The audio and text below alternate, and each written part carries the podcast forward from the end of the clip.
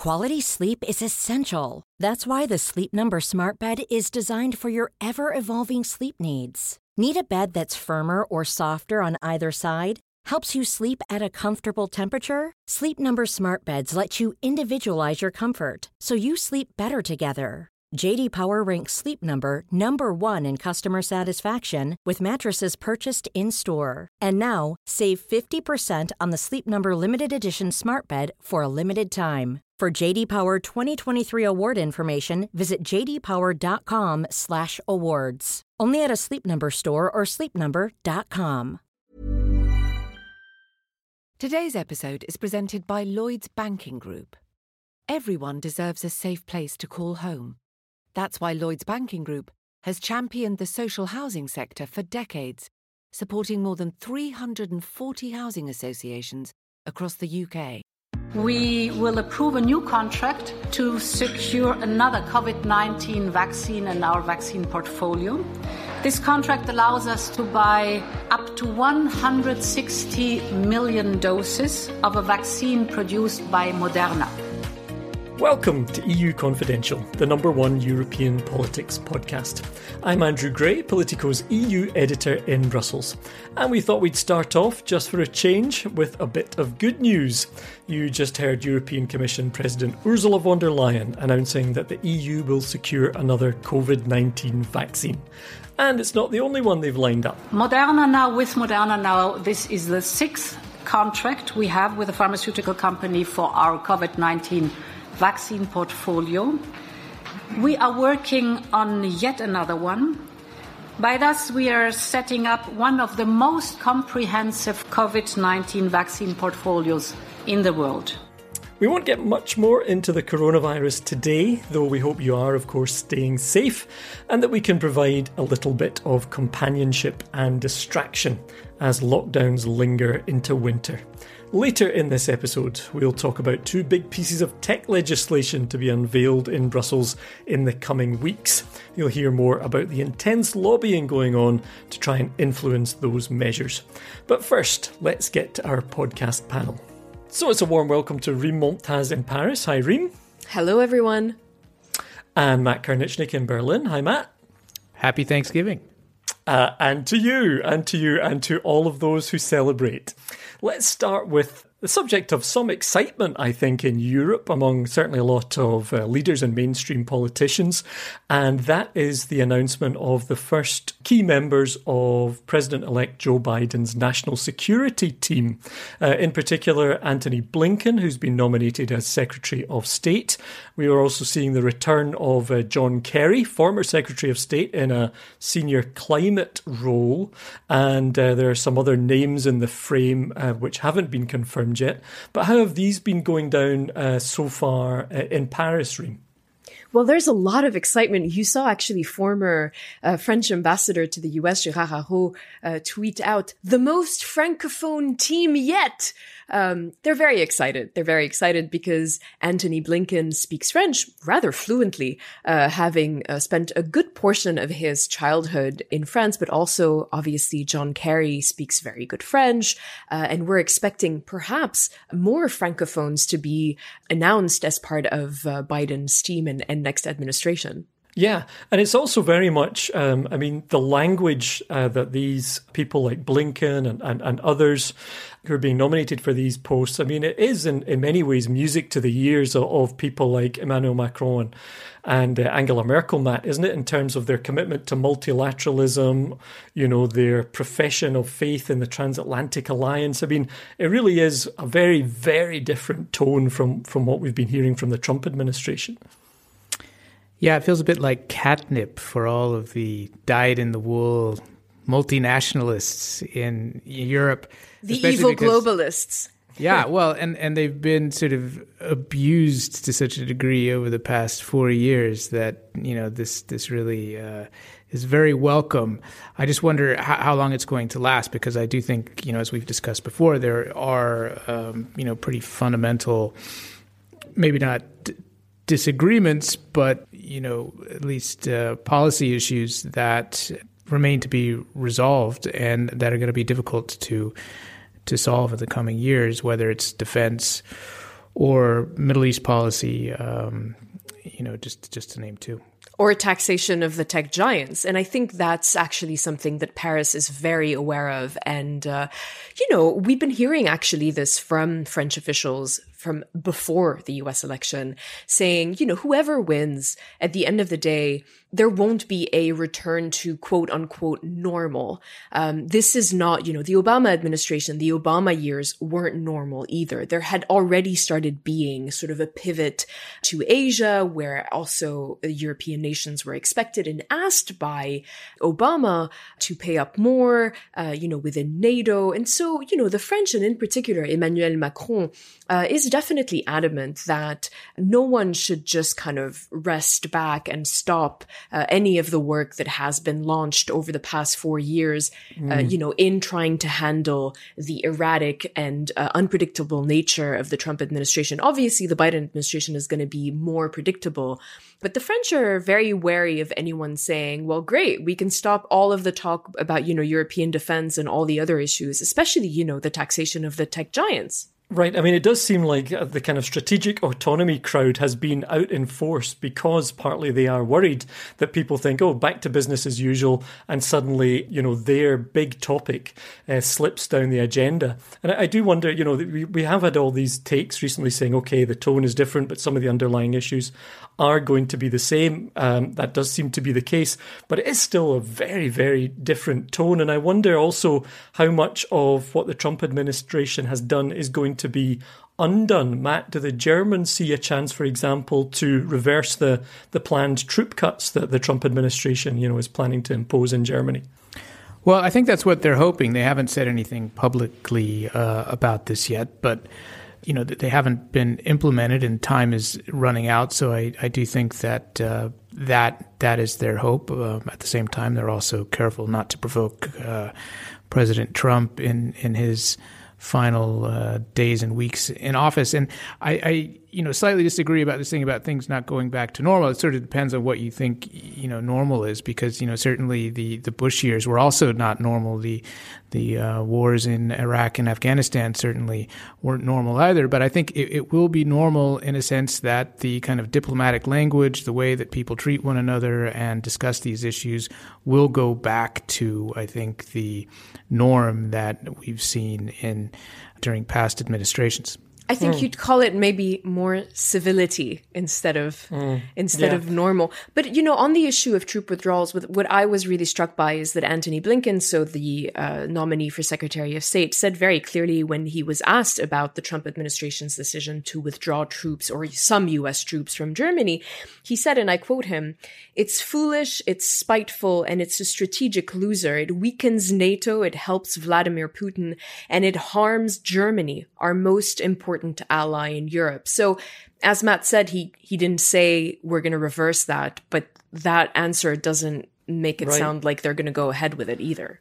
Well, as Matt mentioned just before we started recording, I can imagine the Brits, feeling a little bit of chagrin, perhaps, at the fact that they are not regarded as America's most important European ally, because as we frequently hear, they're leaving the EU, they have left the EU, but they are not leaving Europe. So I wonder where, Britain ends up in this kind of calculus of the new US administration. We've heard some very remarks from Biden himself, very much on the side of Ireland when it comes to the the post-Brexit settlement and keeping the border open between Northern Ireland and the Republic of Ireland. We do not want a guarded border. We want to make sure we work too hard to get Ireland worked out. And I've talked with the British Prime Minister, I've talked with the Taoiseach, I've talked with others and talked with the French.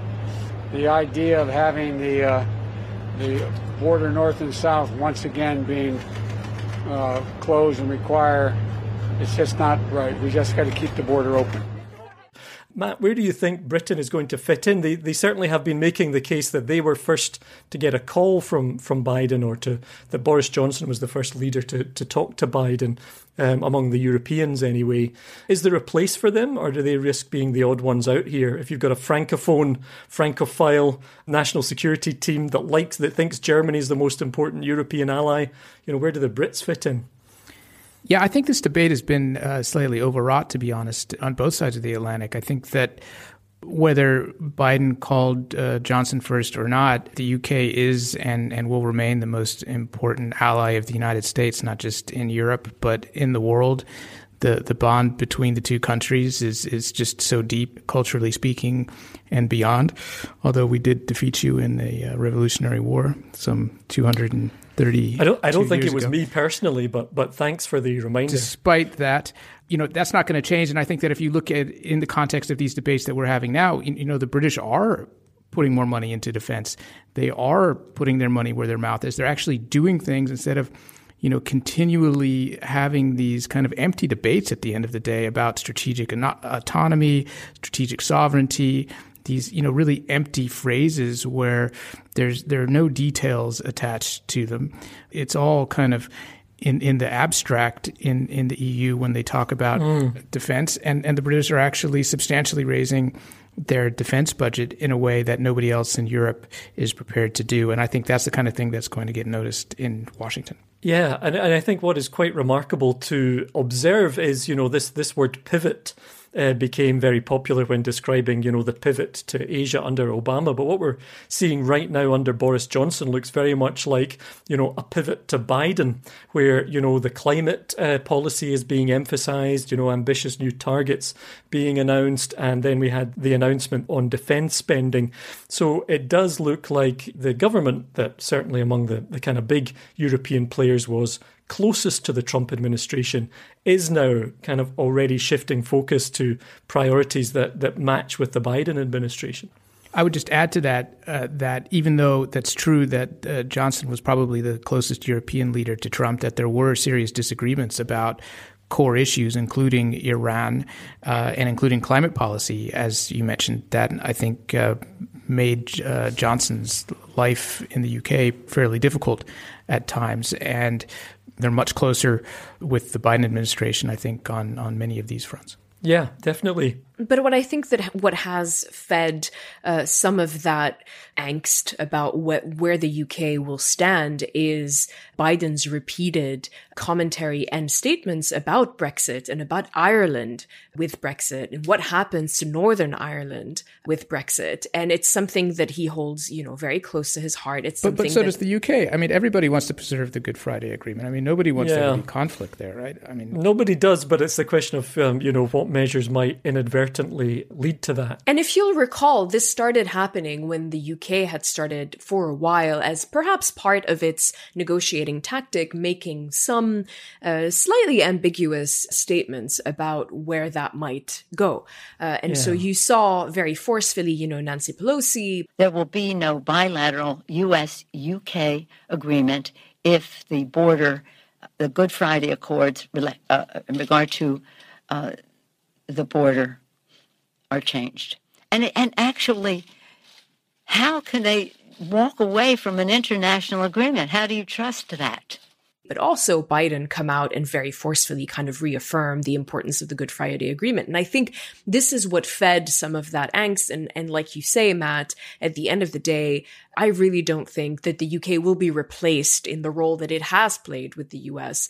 I think all of these alliances are going to sort of adjust in various ways. Yeah, that's going to be interesting to follow, I think. And I do think that, in a sense, it's partly about signaling, right? When Biden talks about the importance of the Good Friday Agreement, you know, that is seen in Dublin as a kind of, you know, strong support for them. And so while, you know, nobody is going to be saying we want a return to the conflict in Ireland, the sort of political symbolism behind making a statement like that as the president-elect, you know, shouldn't be underestimated, I guess. I should just say also, just to make sure we have the Brussels perspective, that the two big presidents here also got their calls from Biden in the last few days, so they were not quite in the first rank.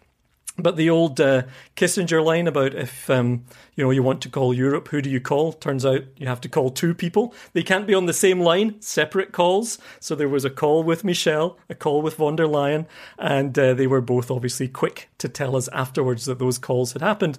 So again, but it does show that this is, you know, a president-elect who is interested in talking to the leaders of EU institutions in a way that, you know, the current president, I you know, frankly, I'm not sure if you would know who Charles Michel is if you were asked.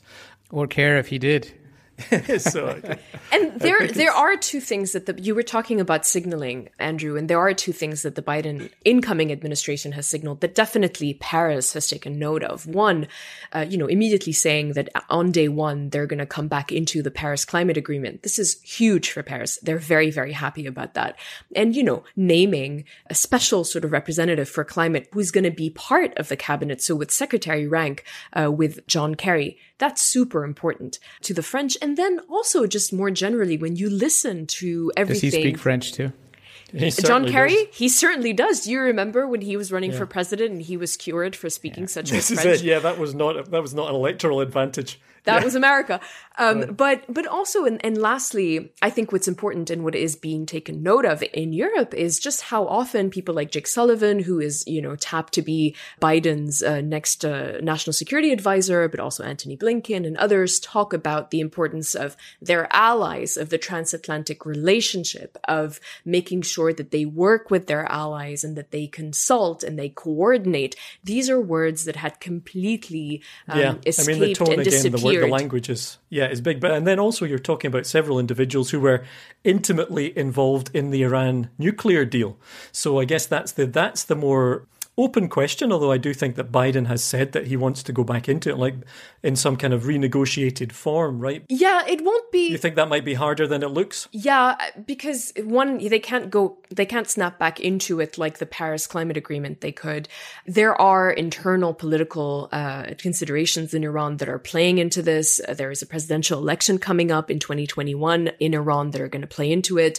Iran has, of course, sort of violated in a very significant way the JCPOA now, of course, after the US pulled out. And it's enriched 12 times the allowed limit. Yes. Right. So where do you go from there? That's some violation. Yes. Yeah. I think this is the reality of it. It's going to be very difficult to just jump back in. People, have the shorthand, they're going to reactivate the JCPOA. That's not going to happen. It's not going to happen overnight. It's not going to happen in a couple of months. And, aside from the uranium issue, if you look at all of the malevolent behavior on the part of the Iranian regime recently, I think politically in the United States, it's going to be in the Middle East, but also in Iran, it's going to be, very, very difficult to reactivate the deal. No, I think we all agree this is going to be a longer, more difficult negotiation. Sure. Okay, we're going to try and stick to time, partly so that our long-suffering producer, Christina, doesn't have so much editing time this week and might be able to enjoy Thanksgiving. So we'll leave it there for now and come back at the end of the podcast very briefly with our recommendations to get you through lockdown. So Reem, Matt, thanks very much for now. Thank you. Thank you.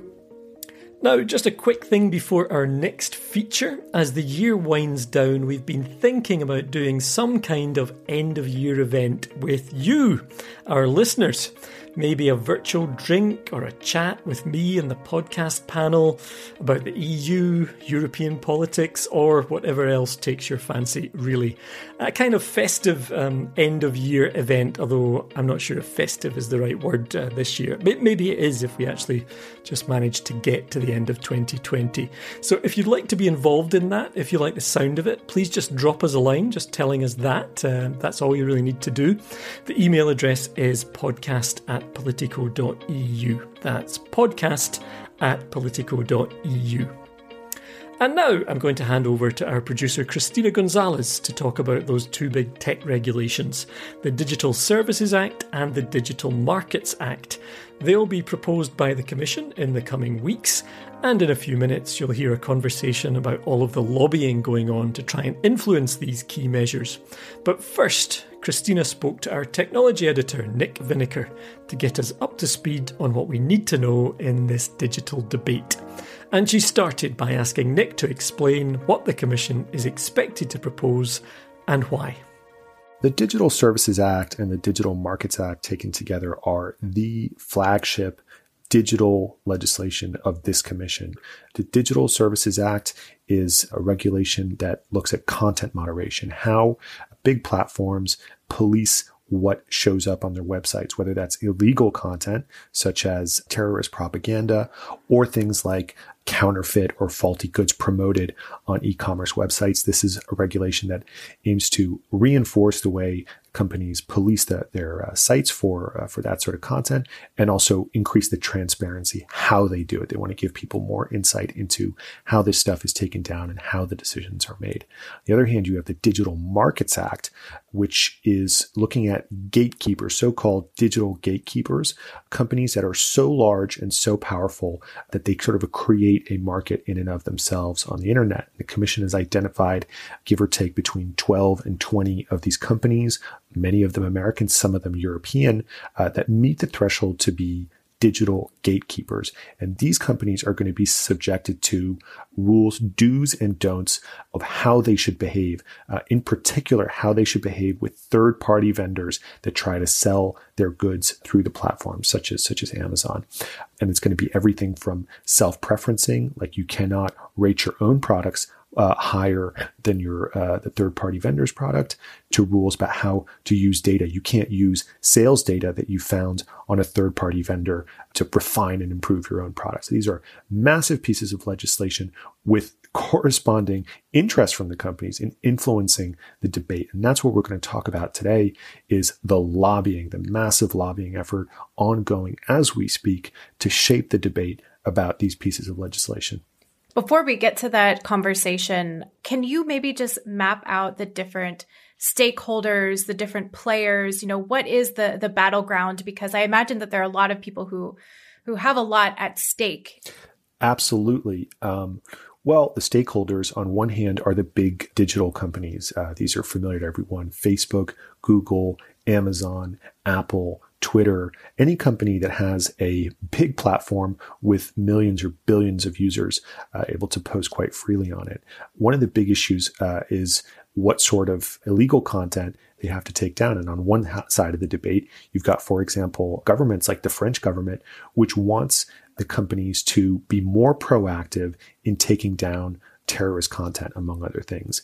There are civil society groups that want these companies to be more proactive in taking down hate speech or harmful content, self-harm or child abuse or anything you can think of. They want them to flag it and find it and take it down more aggressively. But there's also a commercial side of it. There are companies like big brand companies like LVMH or even Apple that say, actually, you have to police your platform to take down counterfeit or false or faulty products and do a better job of that. So that's a little bit the stakeholders, big platforms on one side, governments, other big companies that hold intellectual property, and civil society groups pushing for better policing of content on the internet.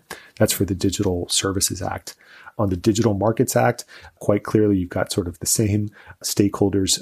We mentioned these 12 to 20 companies. A lot of them are American. There was the famous GAFA, Google, Apple, Facebook, and Amazon, as well as a couple others. But there are European companies involved as well that may meet the threshold as gatekeepers. And these companies are pushing very hard not to be subjected to these rules. On the other side, who do we have? SMEs, smaller companies that say they're not playing fair. They need to be, they need to have rules to keep their behavior in check. And of course, some European governments that say the practices are not fair and they need to be pulled in better. Right.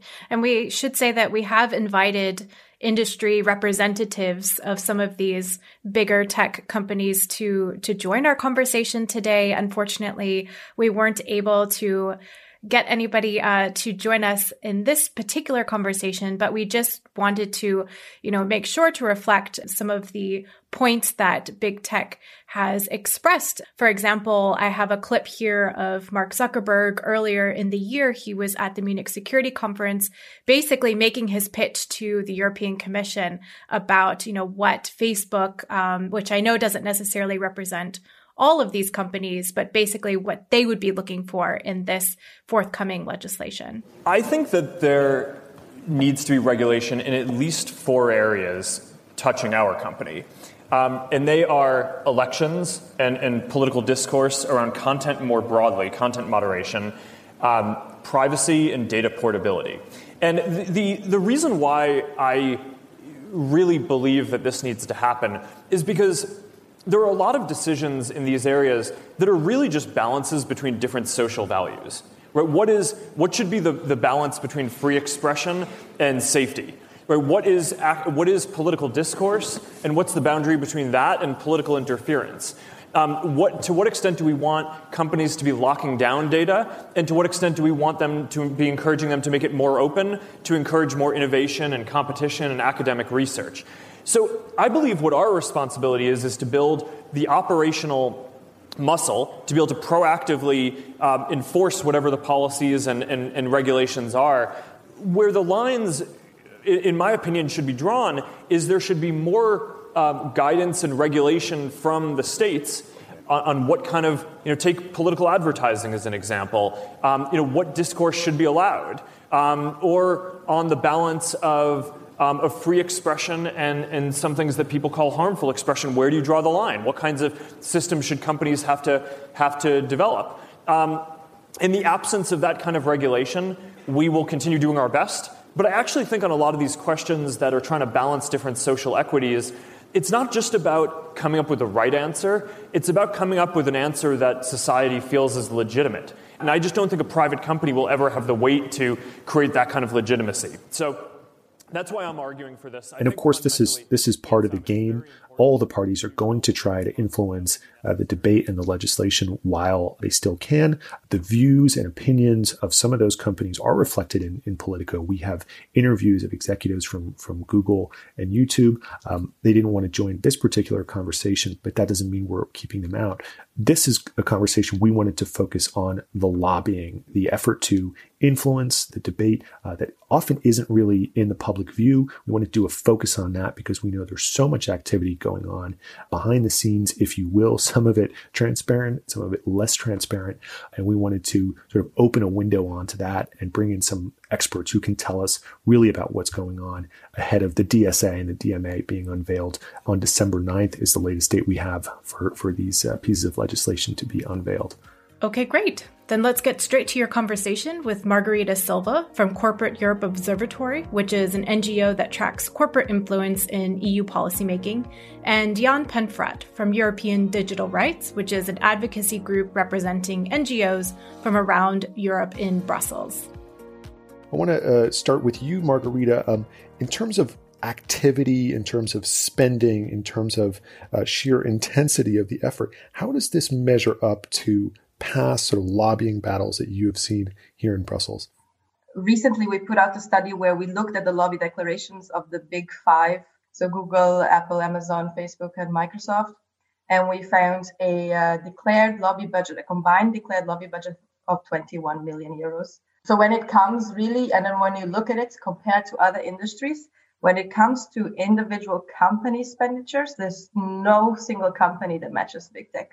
Having money doesn't necessarily make you win, but allows you to engage in many different battles at many different levels. So if you're someone of the size of Google, you are able to lobby at the same time council, parliament, and commission, and then you can continue lobbying afterwards in terms of implementation. It's important to look at that because of how it matches to the relative lack of power of civil society movements or of small and medium enterprises, which do not have the resources to match what big tech is doing. This is really where the lobbying issue becomes a problem, because the problem is not so much that Google puts forward its message. We should expect that. The problem is that it has the resources to influence the policymaking process in ways that no one else has, so no one else can match it. Yeah, so turning over to you, Jan, if we can sum up what the message is, we've heard about all these millions of dollars being deployed here in Brussels. What is the message they want to get across to the Commission, EU legislators and lawmakers about this upcoming digital package? If it's possible to sum up the messaging of big tech companies, they're going to present themselves as being indispensable. Their message is, you need us for corona recovery, digital innovation in Europe. You need us to not fall behind with China. So the message is really like, without us, Europe is not going to make it in the battle for digital innovation. They say it's going to, if you overregulate big tech, it's basically going to decrease Europe's GDP, tremendously. You're going to lose employment tremendously. And that's surprising because, companies such as Google and Facebook aren't employing so many people actually in Europe. But they point to other industries that they say depend on their what they call ecosystems. You know, that's app developers, designers, and so on. Right. Describing the lobbying, which is part of life here in Brussels and part of the way the sausage gets made. But there are more obvious forms of lobbying, and then there are forms that are less obvious and perhaps less transparent. But go back to you, Margarita. What are we seeing in terms of indirect forms of lobbying? In these cases, we often see more or less the same strategy being used. So when you try to get third parties or allies to echo their message, this could be think tanks, NGOs sometimes as well, trade associations. In the case of big tech, we often discuss academics and how academics influence the public discussion. But there's also other parts of lobbying that are still not covered by the transparency register. For instance, how a company like Google is able to lobby both in Brussels and outside of Brussels at the same time. So how much of this lobbying is happening towards member states, for instance? We still don't know, and we are not able to fully see the operations at the capitals. Right. And you mentioned Google. There was an example in the press recently, a lobbying document from Google where they described this practice in a way of using proxies or third parties, I believe even the U.S. government, to press certain points. Now, is that something that companies have been open and transparent about their use? No, absolutely not. So for anyone that has been following lobbying in Brussels, this strategy is maybe not so much a surprise. What this leak is maybe surprising is that because it's the first time that we see it black and white, this is what we do. So we have a proposal in Brussels that could affect our business model. So we are going to go to the U.S. government and try to mobilize the U.S. government to interfere in EU politics. This is something that colleagues that were around during general data protection regulations said that was very crucial as well back then, where the US government tried to influence the discussions here on privacy regulation. There were also mentions around creating a conflict within the European Commission. So what we're talking about here is an internal lobbying document that was obtained by various press organizations, including the Financial Times, Politico as well, which detailed the lobbying strategy in Brussels. I want to be very clear that we have reached out to Google and invited them to join this conversation, and they were not interested for the time being. I want to turn over to you, Jan, and talk about the message here, because as it was just described, there is a fine-tuned approach that can look to use certain parts of the Commission as friends and other parts as people to influence. Maybe you could tell us a little bit more about that, and also tell us, is there any difference between lobbying on the Digital Services Act and the Digital Markets Act? In a way, I would argue that the strategies that were in that document, they aren't surprising. That's what basically every big company does. I myself have started my career in corporate lobbying, and what I remember from that time is that one of the rules that you have is whatever you devise as a strategy, don't put it black on white. You know, you don't want to read this in you know, on Politico the next morning. So that's apparently a fundamental rule that they ignored in this case. But, you know, the fact that this is commonplace doesn't make it better. To the contrary. And I think that's really important to say that if you do lobbying, you need to be as transparent as possible and make clear, especially towards the lawmakers that you want to influence, who you are, in whose name you're speaking. And this is the big difference that I see in this DSA-DMA battle as compared to previous lobbying battles, is that here is, you know, we see a degree of attempts to hide where the actual message is coming from that at least I haven't seen so much anywhere else. Now, to your question of, you know, the Digital Services Act that concerns more the content moderation and platform liability side of things versus the Digital Markets Act that is about the new competition policy and the so-called ex ante rules in terms of competition policy. My feeling is that the platforms have not so much to lose in terms of the Digital Services Act. Like all the questions around the content moderation, taking down content, treating illegal content, filtering, all these things, that's old debates that they've had before, they've survived that before. And They know how to do this. They're big enough to employ enough content moderators, and they have the technology to filter content. You know, they don't do it well, but they do it well enough so that policymakers are happy. And so I don't think that's where they see the big danger, which is why and that's my feeling. That's why they maybe try to shift the debate towards the DSA, because they know that's one they can win. And when you talk about the Digital Markets Act, you have hard rules that would seriously limit what big tech companies are allowed and not allowed to do in their markets. And that means ex ante. And so there would be a regulatory authority that can enforce this without having to prove that actual damage has been done on the market. And so this is really new thinking. And that could, seriously limit the ways that some of the big tech companies are making their billions today. And so I would suspect this to be the part of the law where big tech companies are more scared of and more worried about. And so that's why I think it's more silent around this. They probably do a lot of behind closed doors lobbying on this, but not so much in terms of public visibility lobbying. Right. And one of the things we've heard there is that there should be the same rules for companies of all sizes, right? Whether you're super big or super small. And that's obviously going against the principle of the Digital Markets Act. I want to take a second just to say that these arguments are worth making. We have made them in Politico. We have published interviews of executives from Google, from YouTube, putting across their views, as is fair in an open democratic debate. What we're really talking here is about the energy and the resources deployed to sort of shape the debate. We've mentioned Google a couple times, but we'd be remiss if we didn't mention also Facebook and Amazon and Apple and eBay and a lot of companies involved in this. And on the other side, there are also major stakeholders, the big owners of intellectual property of brands, from LVMH to any company you can think of that has an interest in getting these rules passed. So the lobbying is really in the round here. We're talking about big tech because they're in the news. But of course, the lobbying is across the board here. I want to thank both of you, Margarita and Jan, for joining us, giving us your insights about the ongoing lobbying, because it's very much alive these next few weeks. Thanks very much indeed. That's all from me. Thank you. Thank you. Okay, thanks to Nick and to Christina for bringing us that conversation. And now Reem and Matt are back with us briefly for the streaming, listening, reading recommendations to help you get through lockdown. Reem said she was very keen, very excited. So give us yours, Reem. So in honor of the coronavirus vaccine announcements, this week, I'm recommending a WNYC podcast called Dolly Parton's America, because Dolly Parton donated $1 million to Moderna, and they are one of the companies that has come up with one of the vaccines. So yay, Dolly Parton! And she's really fun to listen to. All right. I think this is something that the whole panel, the whole world can agree on. Pro Dolly Parton. Matt, what's yours? Beat that. He's frowning. Yeah, it's hard. I've got a more serious one this week, but it has a French angle. It's a biography of Charles de Gaulle.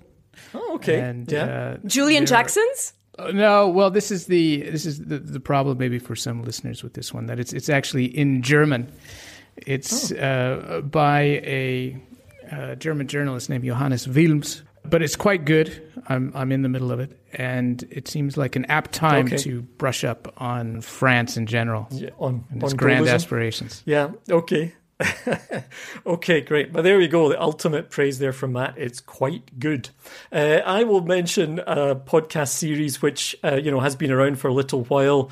I caught up with it a while ago. Some of our listeners will have heard it, but if you haven't heard it, The Missing Crypto Queen from the BBC is very good. It's a mystery, but it's about a lot more than that, and also has some terrific Bulgarian choral music as well. So what's not to like? All right, Reem and Matt, thanks again. Thank you. Thank you. And that's all the time we have on this episode of EU Confidential. We hope you're already a subscriber to the podcast, but if not, please take a moment now to click subscribe or follow wherever you listen so that you get every episode automatically. We'll be back with you next week with a look at the first year of the von der Leyen Commission, which has been nothing if not eventful. Until then, I'm Andrew Gray in Brussels. Thanks to our producer, Christina Gonzalez, and thanks to you for listening.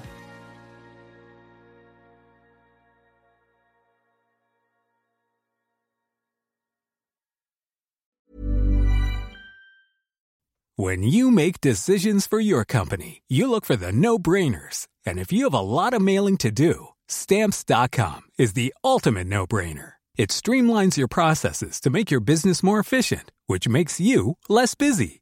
Mail checks, invoices, legal documents, and everything you need to keep your business running with Stamps.com.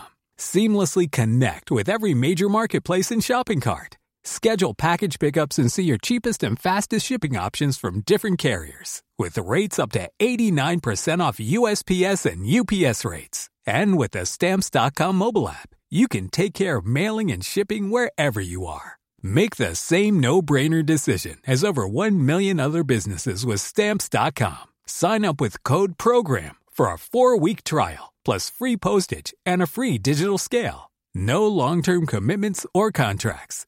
That's Stamps.com. Code PROGRAM.